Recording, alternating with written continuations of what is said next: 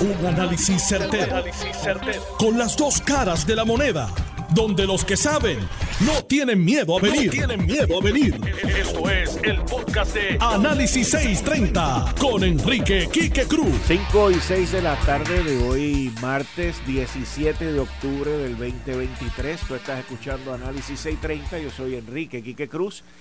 Y estoy aquí de lunes a viernes de 5 a 7 Aquí hoy ha ocurrido una cosa que es a la inversa, que es muy rara. Pero antes de que entre con el tema de Metropista y las autopistas, en el Senado de Puerto Rico, y esto, mira que lo han mantenido calladito esto lo han mantenido. Usted no ha visto esto en ningún medio, usted no ha escuchado esto por ningún sitio. Es una cosa que yo no me la puedo explicar. ¿Y a qué me refiero? A que los otros días yo estoy mirando las expresiones que hizo el senador Gregorio Matías. Y Gregorio Matías que es muy conocido por su turno inicial en el Senado, que hasta los oponentes se quedan allí para verlo. Gregorio Matías hizo unas expresiones en contra del senador Rafael Bernabe del movimiento Victoria Ciudadana. Y entonces yo escuché las de Gregorio y decía, pero es que las otras, las de Bernabe, no las he visto por ningún lado. Y tenía que ver con la guerra de Israel y con lo que hizo Hamas, con los ataques terroristas y la gente que mataron en Israel. Los extremos son malos, señores. Pero lo más brutal que hay es que usted no ha escuchado nada de lo que hizo y dijo este senador del movimiento Victoria Ciudadana. Nadie lo critica. Nadie, y si no lo critican, pues es que lo apoyan. Pero yo digo, diache, mano, y si ese tipo algún día llega al poder de verdad. Es un peligro. Pero yo quiero que ustedes escuchen lo que él dijo en el Senado. Cómo él justifica los ataques terroristas. Vamos a escucharlo. Hay que decir algunas palabras sobre los hechos que han conmocionado al mundo desde la última vez que nos reunimos. Y empiezo por la declaración que firmaron ayer y circularon ayer los jefes de Estado de Estados Unidos, de Gran Bretaña, de Francia, de Italia y de Alemania. Es un documento que todos debemos leer. En él se lamenta las muertes de israelíes que han ocurrido recientemente, pero no se menciona la muerte de los palestinos. Se condenan los ataques a civiles por Hamas, pero no se condena los ataques a civiles por el gobierno de Israel se proclama el derecho y se afirma el derecho de Israel a defenderse, pero no se reconoce el derecho de los palestinos a defenderse de la ocupación de su territorio. Se visibiliza el sufrimiento y la muerte de los israelíes, pero se invisibiliza la muerte de los palestinos. Este tipo de declaración no solo es inútil, sino que es dañina para superar el conflicto que se está viviendo en este territorio. Es dañina porque ignora, porque evade las raíces y las causas de este conflicto. Y la raíz y la causa de este conflicto y de cada una de esas muertes es la situación de subordinación, es la situación de desplazamiento, es la situación de explotación, es la situación de es la situación de abuso, es la situación de humillación sistemática en cosas grandes y pequeñas del pueblo palestino. Hoy mismo la división que hay aquí no es entre los que rechazan los ataques a los civiles y los que defienden los ataques a los civiles. Aquí la diferencia es entre los que rechazan los civiles, pero se mantienen en silencio cuando los ataques son contra otras personas y los que por otro lado rechazamos los ataques a los civiles de todas las nacionalidades y de todos los pueblos. El señor Galant, ministro de Defensa de Israel, anunciaba ayer que en reacción a las acciones de Hamas va a cortar las provisiones de alimento, de electricidad y de combustible a la población de Gaza. 2.2 millones de personas que se les va a privar de alimento y de electricidad y de combustible para castigar las acciones de un movimiento clásico de castigo colectivo de lesa humanidad y de violación de todo tipo de derechos humanos. Y los jefes de Estado de los países mencionados no se pronuncian sobre esto. Algunos dirán, los palestinos pueden protestar y pueden objetar y pueden luchar siempre que lo hagan pacíficamente. Yo nada más les recuerdo, para no ir más atrás, que en el 2018 se realizaron grandes marchas pacíficas, se llamaban las marchas del retorno, protestando por la situación en que se encuentra el pueblo palestino en la franja de Gaza. La respuesta del gobierno israelí fue la represión. Más de 220 muertos en contra de esas protestas pacíficas. Cuando protestan pacíficamente, los masacran. Y ahora para castigar las acciones de Hamas, los masacran también. ¿Qué se supone que hagan los palestinos? Que se sometan, que desaparezcan, que se resignen al destino que un Estado opresor y desplazador les ha designado. Eso no va a ocurrir, eso no va a suceder. Ese pueblo, como todos los pueblos, va a seguir resistiendo. Y qué bueno que resista, porque demuestra que la humanidad, ninguna parte de la humanidad se resigna a situaciones de opresión y situaciones de indignidad. Lo que, lo que ha ocurrido recientemente debiera provocar es la comprensión de una verdad que es que un pueblo que oprime a otro pueblo no puede ser libre, que un pueblo que oprime a otro pueblo nunca va a tener paz, que un pueblo que oprime a otro pueblo nunca va a tener seguridad.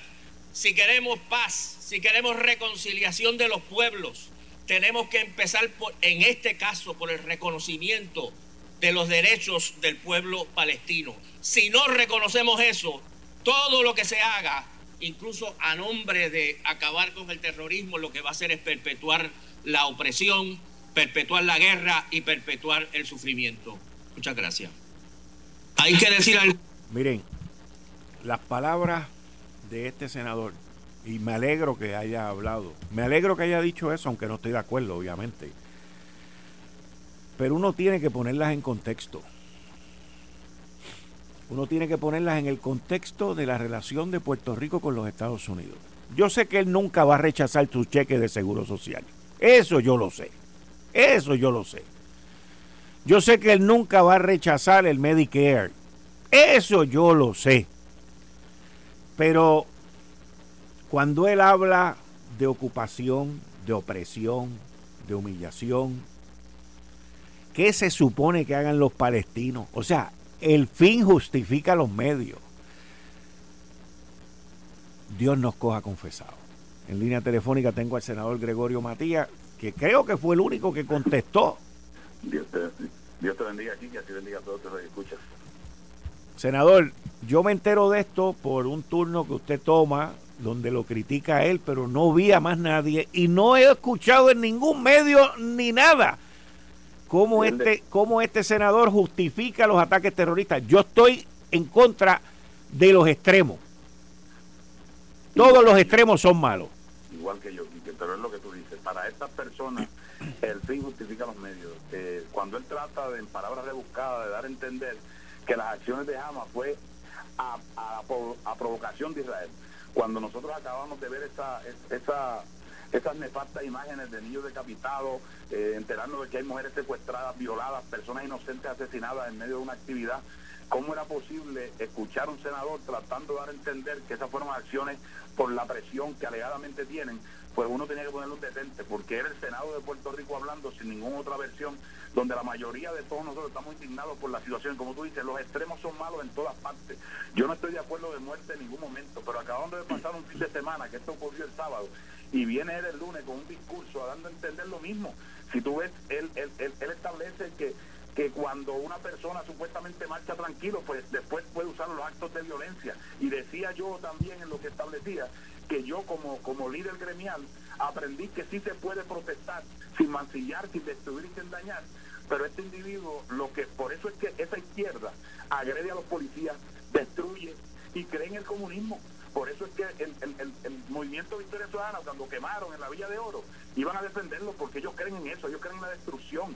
En, no importa lo que tengan que hacer para lograr los cometidos que ellos tienen y había que poner un detente porque a falta de que alguno de nosotros lo enfrentara pudiese pensar que Puerto Rico entero pensaba como esta persona que entiende que unas personas que entraran hacia un grupo de terroristas donde secuestraron mujeres, donde asesinaron niños, donde mataron inocentes, se justificaba porque alegadamente lo están presionando.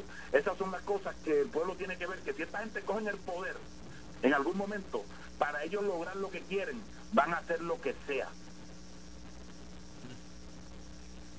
Yo te tengo que decir que que me alegro, me alegro, aunque suena irónico, pero no es irónico. Yo me alegro que él haya hecho esas expresiones, porque ahí hemos visto la verdadera naturaleza de él. Ahí hemos visto cómo él y su y su agridulce relación puertorriqueña ciudadanía americana pues florece porque yo sé que él no va a decirle al gobierno de los Estados Unidos no quiero el seguro social, no quiero ah, el Medicare, no. Quiero esto, no, no, no, es nada, pero, pero se ve, se ve con las palabras que él utiliza. Pero lo más impresionante es cuando él dice qué se supone que hagan los palestinos. Oye, los israelitas allí no son nenes de Santa Teresa, estamos claros. Esto tiene que buscar una solución y hay que trabajar con la pobreza y hay que trabajar con las oportunidades de los palestinos. Pero tratar de justificar la masacre de mil y pico de personas con un qué se supone que hagan los palestinos porque han sido abusados, ocupados y humillados. Cuando los mismos palestinos están diciendo, a más no me representa, eso no tiene nada que ver conmigo. O sea, uno se queda bruto, pero inteligente de poderlo entender y ver su verdadera naturaleza. Ese es el problema que yo mañana describo, parte de los problemas que tiene Juan Dalmao con ese junte. Claro, y, y, y el mismo título del video, un pueblo que oprime a otro pueblo no puede ser libre. O sea, estamos hablando de que tú estás justificando lo que están haciendo ellos e incluso son personas que ellos ellos dicen las cosas entendiendo que están hablando y nadie los entiende, dudando de la capacidad del pueblo. En estos días, luego que ha salido el video, las críticas que le han hecho en algunos medios, incluyéndose, ahora sale decir que él no dijo lo que dijo él está dudando la capacidad del pueblo puertorriqueño entender que sus palabras rebuscadas y de domingo era para justificar las acciones de Hamas, como que eso es la presión de Israel. Es que bajo ninguna circunstancia uno puede, por, por más que uno sea como él, tal vez fanático, tratar de justificar muertes de niños, violaciones de, de mujeres y muertes inocentes. Y él lo hizo. Ellos tratan de retractarse porque acuérdate que ellos se hacen valientes. En muchas ocasiones él pensó que estaba dando ese discurso ante, ante los cuatro o cinco que van a los meetings que ellos, pero ahí los estaba, ahí estaba como senador electo, un senador que representa a unos votantes, un senador que tiene oportunidad de hacer leyes. Y ese mismo senador que ocasiones quiere hablar del diálogo, es el mismo que estaba diciendo que muy bien, como quien dice programa, porque ya están cansados de hacer supuestamente luchas pacíficas, así que tienen que llegar a destruir, asesinar inocentes. Y eso jamás yo podía dejarlo pasar sin, sin reportarle allí mismo en el Senado. Interesante, impresionante y grandes retos que tiene ese junte. Con ellos lo que van, eh, el pueblo está dando cuenta, por eso es que el mismo Dalmao se quiere despegar, porque las mentiras de ambos se van a juntar y una mentira muy grande la ve todo el mundo, por eso es que todo eso es más aguaje y no importa que se junten o no se junten, yo te garantizo que, a ese movimiento de, Victoria Ciudadana y al PIB le vamos a dar una pela. No hay manera, el pueblo puertorriqueño no es tonto. El pueblo puertorriqueño mira a Cuba, mira a Venezuela, mira a Nicaragua y aquí aunque algunos de esos que se vuelven honorables crean que el pueblo es tonto, el pueblo puertorriqueño está viendo y sabe lo que traen estas personas, miseria y destrucción. El pueblo puertorriqueño es un pueblo inteligente y jamás, ah, escúcheme bien, lo que no tienen la posibilidad de llegar a gobernar, porque el pueblo sabe que el comunismo, ese socialismo y ese estilo de ellos de criticar todo, pero sí abundan a la violencia, es lo que trae destrucción en un, en un país, en una isla, así que ellos no tienen la oportunidad, pero como soñar no cuesta nada, ellos pueden seguir soñando. Senador Gregorio Matías, como siempre, muchas gracias. Dios te bendiga, gracias por la oportunidad. Igualmente a ti. Bueno, yo les tengo que decir, esta, esta grabación, este mensaje del senador Rafael Bernabe es algo que lo voy, lo voy a guardar, lo tengo guardado, porque es algo que es una joya de la demagogia y de la justificación de matar gente. Impresionante. Impresionante. Los extremos, todos los extremos son malos. Todos los extremos son malos. Y sí, los palestinos han sido oprimidos. Pero sí, los ataques terroristas no son aceptados. Si se condena, se condena todo porque hay que buscar una solución para todo. Para todo. Pero qué bueno, senador Bernabe, que nos dejó saber cómo usted piensa y que si algún día usted llegase a tener el poder de la mayoría, ¿dónde estaríamos nosotros? Yo, por ejemplo, sé que no tendría la oportunidad de estar aquí todos los días de 5 a 7. De eso no tengo duda. Pero qué bueno, qué bueno. Todos los días uno aprende algo.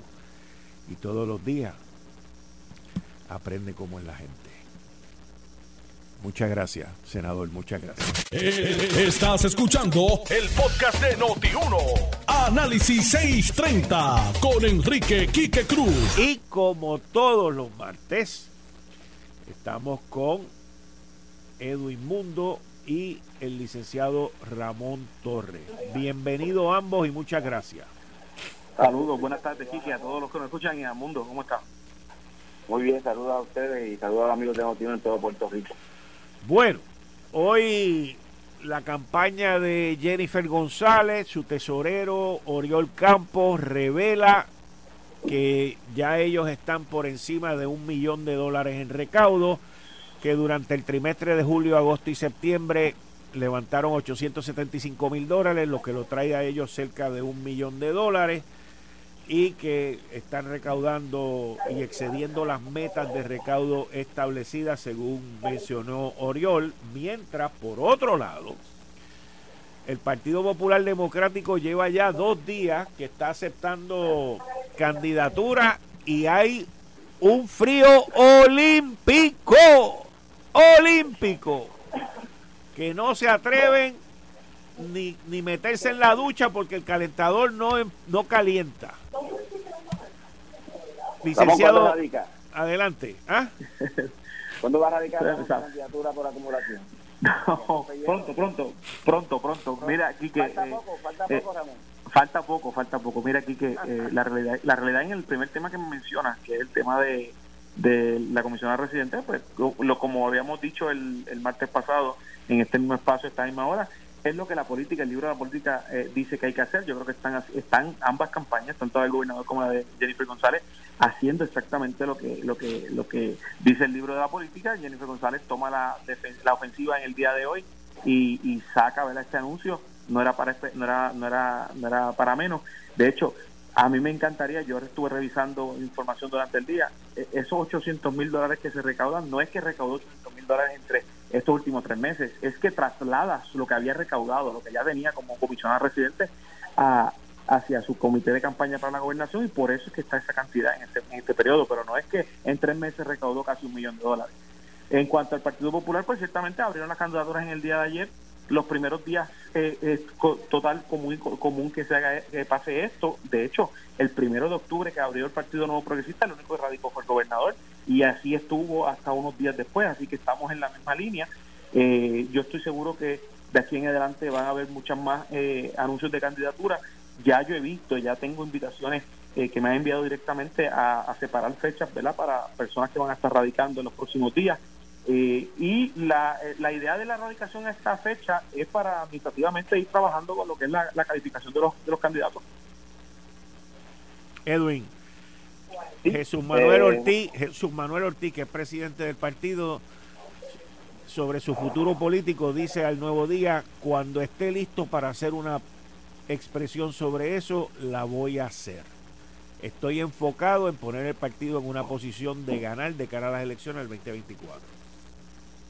Yo creo que tu Manuel está desahogando Margarita. Él piensa que van a poder salirse del camino una gente. Pero como presidente del partido a esta altura no le cuesta otro remedio que erradicar su candidatura en algún momento. Eh, pues porque sería un fracaso no solamente para su presidencia, porque si él no radica eh, para candidato a gobernador, tan pronto la candidatura, eh, ya no va a ser más presidente del Partido Popular. Pero eh, también es un riesgo tú radical cuando te faltan 10, 12 municipios donde todavía no tienes ni candidato para poder anunciarlo. Hoy trajeron a alguien que no es de Guaynabo a ser candidato en Guaynabo.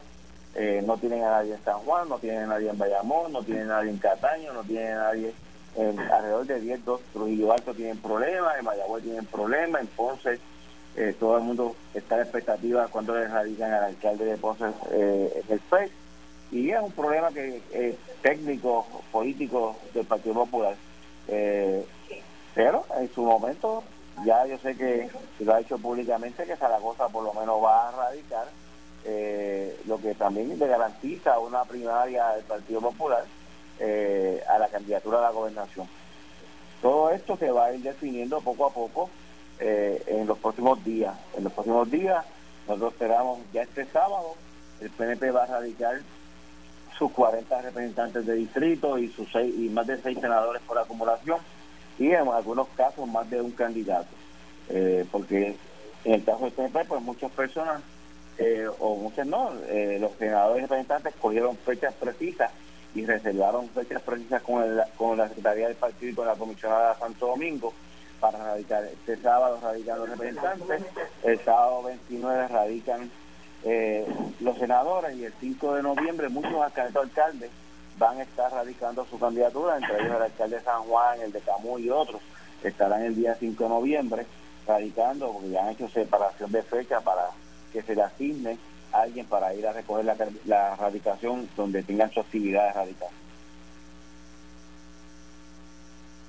Bueno, Ahora, la realidad de todo esto es que yo no sé, pero yo no veo, Ramón y Edwin, yo no veo entusiasmo, no veo movimiento en el bullpen. Se está fraguando en el Partido Popular una negociación para no tener que ir a primaria, donde inclusive el mismo Jesús Manuel vaya para presidente de la Cámara y y dejen que Charlie se tire para la gobernación y Zaragoza para presidente del Senado? Bueno, es público que, que sí ha habido unas conversaciones, que hay unas hay unos, una, una, ¿verdad? una intención de, de, no tener la primaria entre el Partido Popular o inclusive tenerla eh, con la menor cantidad de, candidatos posible. Eh, el resultado yo no lo conozco, ¿verdad? lo que acabas de mencionar de si el presidente de Manuel va para un sitio y el, el eh, Charlie va para otro, Zaragoza va para otro o Dalmau va para otro sitio, ese, ese resultado yo no lo conozco. Yo no conozco el resultado de las, de las conversaciones porque todavía está en esas etapas, en conversaciones. Si la primaria se da, se, la primaria del Partido Popular se va a dar como quiera, porque las candidaturas a, por acumulación y las candidaturas a distritales eh, hay primarias, siempre radican más de más de los candidatos eh, posibles para, para, para llevarlos a la papeleta. Así que es cuestión de, eh, en su momento, determinar si haber una primaria para gobernación o no haberla para, para, para gobernación y que el partido esté listo. Le toca a los populares, y ahora le, hablo directamente a los populares que me escuchan, le toca a los populares decidirlo, escoger el candidato, no a otros partidos, no porque otros, no porque amanezca más, no porque tú amanezcas mucho, amanezcas más temprano, sale el sol más temprano, porque otros partidos estén haciendo una cosa, no significa que el Partido Popular tiene que hacerla. Tenemos hasta el 2 de enero del 2024 al mediodía para radicar la candidatura y estoy seguro que cuando esa fecha, esa hora llegue, vamos a tener los 1098 candidatos que exige la ley para todos y cada una de las candidaturas. Sí, no, no debe haber eh, duda alguna que el Partido Popular la va a cubrir. Eh, lo importante es con qué tipo de candidato tú lo vas a, cubrir. Pues porque puedes buscar el, primero que pase en la esquina y le dice, ponte ahí que tengo que ir despacio cuál, cuál es la calidad de candidatos que van a postular, eso hay que verlo. Segundo, el Partido Popular también tiene un problema real en, lo que tú hablas aquí que de, de acumulación. Ellos están hablando de erradicar cuatro por acumulación. Tienen muy pocos espacios para decir, pues vamos a tener cinco o seis espacios para Jesús Manuel, para Charlie, para Javier de Villalba, para Zaragoza, para eh, porque ya hay unos espacios cubiertos en, en, Cámara y Senado del Partido Popular. Eh, y el tú imponerle unos candidatos a, acumulación eh, reduce la cantidad de personas que, con las que tú puedes negociar. Eso es algo que realmente tienen que trabajar. yo creo que en, los procesos tú tienes que dejar que corran y, uno nunca quiere tener primaria y, el PNP no quisiera tener la primaria y lo, ideal para el PNP también es que el se mantenga en la posición y Jennifer aspirara a, pero al no haber esos consensos tú tienes que tener una apertura eh, porque peor es que tú no le permitas a una gente correr y, y terminen más gente herida y más gente enchismada porque ah, yo era bueno para ser eh, eh, alcalde de tal pueblo, yo era bueno para ser candidato a gobernador o a comisionado. En el camino me sacaron del camino. Yo me imagino que eh, el amigo Héctor Ferrer hijo, que aspiraba a comisionado, pues tuvo que ceder en un momento dado para que Pablo José entrara. estas cosas desmotivan a, la gente en las candidaturas también. Sí, imagínate que ahora Pablo Pablo José, Héctor Ferrer Santiago se, se se echa a un lado, deja que Pablo José corra solo para comisionado residente, él había mostrado interés anteriormente, y que ahora venga Jesús Manuel Ortiz y diga, bueno, pues yo me voy para presidente de la Cámara y tú, Héctor, sigue esperando ahí. No, no, eso, ese, ese, ese, ese, ese, ese escenario no, no, en este momento no está eh, planteado, no es real. Eh, la realidad es que el presidente del partido ha dicho que tiene la intención o que está, está vislumbrando a radical para, para gobernador y así otras personas. Eh, si tú me preguntas a mí, mi opinión es que la primaria tiene que darse, que corran todos los que quieran y que sean los populares los que cojan. Ahora, Edwin, el Partido Nuevo Progresista está 100% seguro que va con 6. Sí, sí, ya el PNP decidió que va a tener 6 a la Cámara, 6 al Senado, eh, porque es un partido fuerte y los partidos tienen que demostrar su fortaleza en ese tipo de, de candidatura. Eh, imagínate un día, pues no voy a postular a nadie eh, a, a Islemona o a, o, a, Martinica, pues demuestra debilidad. Eh, es como el partido Victoria Ciudadana y el PIC que se están jugando si postulan a gente para la alcaldía, gente para la gobernación, porque quiere decir que tú no tienes la, certeza de que tiene un candidato fuerte para esa posición y tiene que estar eh, remendando o, radica uno solo por acumulación o dos por acumulación, pues desde estar que tú estás diciendo que no va a tener el control de la Cámara Legislativa, que va a tener un poder dividido entre el que gane y Cámara y Senado. El PNP ya decidió, eh, la Asamblea del Partido eh, pasada que vamos a postular 6 a la Cámara y 6 al Senado, y 40 representantes de distrito, 16 senadores de distrito, 78 alcaldes, un gobernador y una comisionada. Y se sometió y fue el primer partido que, que se aprobó en la, en la Comisión Estatal de Elecciones en septiembre eh, esa, esa desglose de candidatura que va a postular el PNP. Hmm. Oye, y te tengo que decir por otro lado que para Juan Dalmau tampoco está muy fácil el, el junte.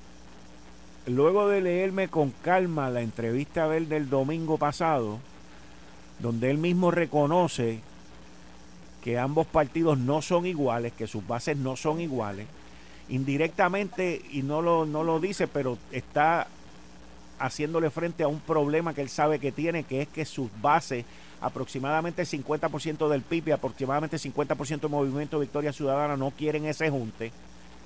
Alexandra Lugaro no está en la mezcla. Y eso no parece ser que uno más uno va a ser dos. Sí. eso es un problema que tienen, porque ellos contaban con la mezcla o, la pólvora que podría eh, poner en ese partido Victoria Ciudadana Alexandra Lugaro y no la tienen eh, anda Carmen Yurín ofreciéndose para ver si la reclutan a comisionada residente en Washington, pero eh, por los problemas que pueda tener esa candidatura, eh, ninguno de los dos partidos la reclutan. Ni la recluta Victoria Ciudadana, ni la recluta el PIB, ya ya dejó de ser popular, así que terminará siendo independiente.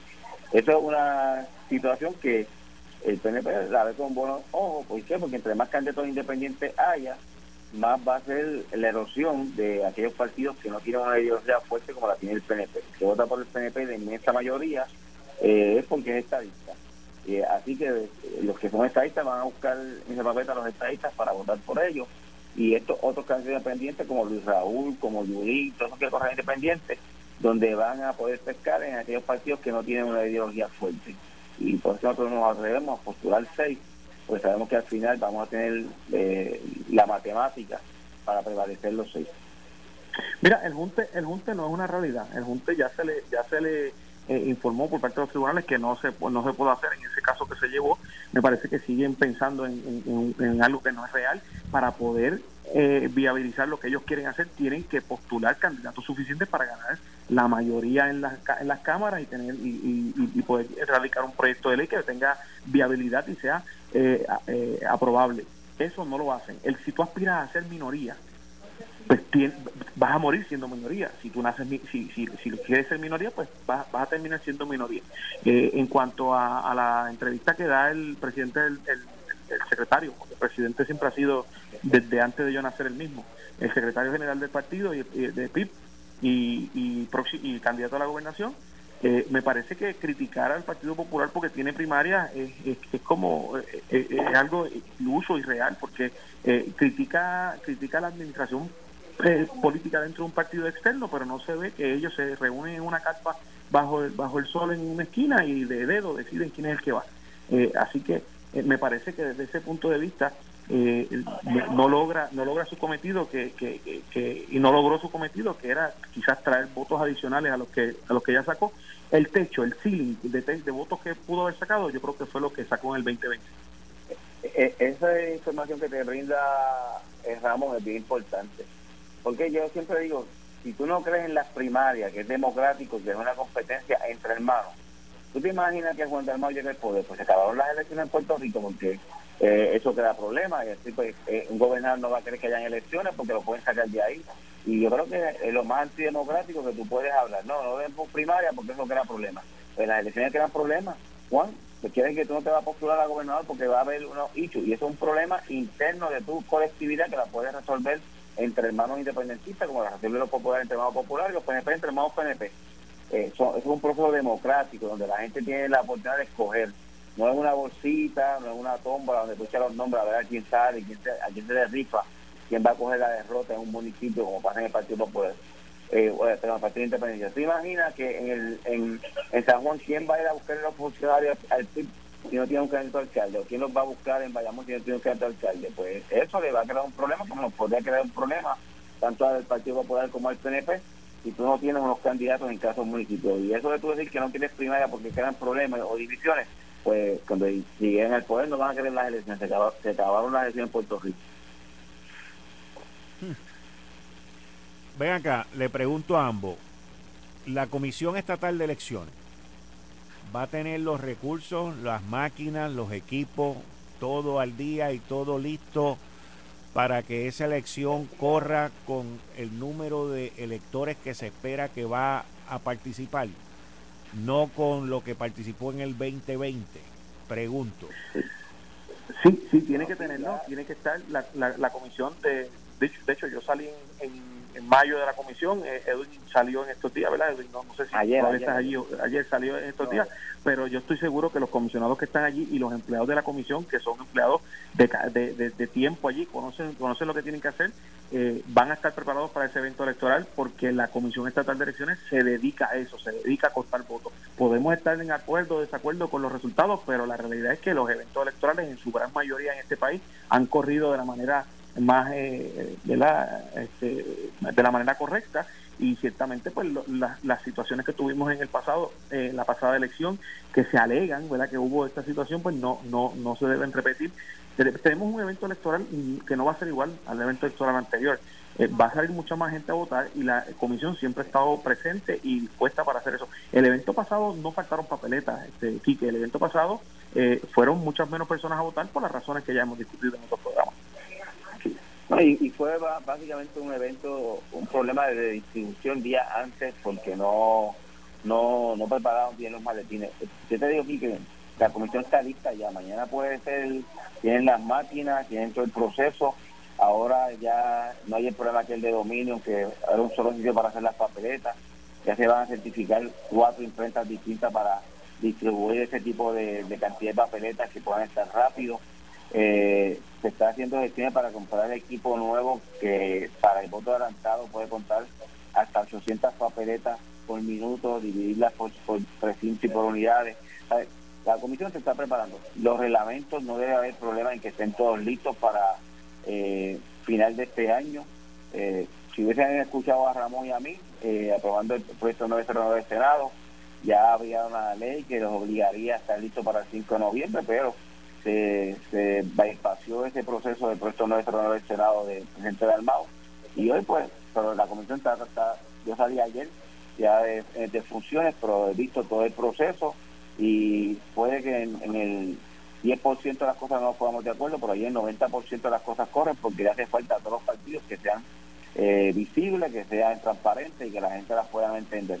Y a mí no cabe la menor duda que aunque tenemos una presidenta interina, eh, se está haciendo el trabajo y, y la comisión va a estar lista, los partidos van a estar listos. Vanessa, por lo menos en el caso del PNP, eh, tiene toda su gente trabajando arduamente para que eh, se reúne todos los lunes con ellos para asegurarse que todo va a caminar y va a estar listo para, para la primaria del 2 de junio. Lo que digo, la, la, pregunta principalmente la hago porque siempre surge esta discusión y, y, esta preocupación de que si la Junta de Supervisión Fiscal le va a asignar el dinero, no le va a asignar el dinero, y, y siempre hay esa peleita monga por ahí, y, y, yo sé, entiendo yo también, que la participación en el 2024 va a ser distinta. Y que también sé que a las máquinas hay que darles un, un, tune-up, no se llama tune-up, pero hay que darles su mantenimiento. Su mantenimiento. Y, y que se usen el mayor número de máquinas también, o sea, que estén disponibles. Y por ahí es que viene la preocupación. O sea, eh, la presidenta y, ha tenido las conversaciones con la Junta de Supervisión Fiscal asegurando que todo va a estar donde tiene que estar. Sí, y, el mantenimiento ya no fue un problema de, la pandemia que durante todo ese proceso no, no hubo tiempo para darle mantenimiento, pero ellos llevan, han venido ya en, tres ocasiones a darle mantenimiento, están en bastante buenas condiciones. Hay 6.000 máquinas, eh, al haber dos partidos nada más con primaria nos va a facilitar que podamos tener cada uno alrededor de 3.000 máquinas para, para el conteo de los votos, eh, porque el que tiene primaria dignidad, pero las va a adelantar para febrero, así que no no hay que darle máquinas a ellos, eh, lo que nos va a permitir tanto a los dos partidos de mayoría eh, que creemos que el proceso democrático, que tengamos por lo menos 3.000 máquinas y podamos tener colegios más pequeños para que la gente pueda facilitar su, su votación. Bueno, eh, ¿Qué va a hacer el Partido Popular Democrático con San Juan? Bueno, el candidato, el candidato candidato tendrá que anunciarse antes del 2 de enero del 2024 a la hora establecida. No, no, esa parte yo la, sé, este, licenciado, esa parte yo la sé, que tiene hasta el 2 de enero, pero o sea, no, no, no postular a nadie, voten por Miguel. No, no, no, va a haber un candidato, va a haber un candidato, ah, el Partido Popular va, a tener un candidato candidata y cuando digo candidato, pues, pues uno de los dos géneros, ¿verdad? No quiero, no quiero singularizarlo.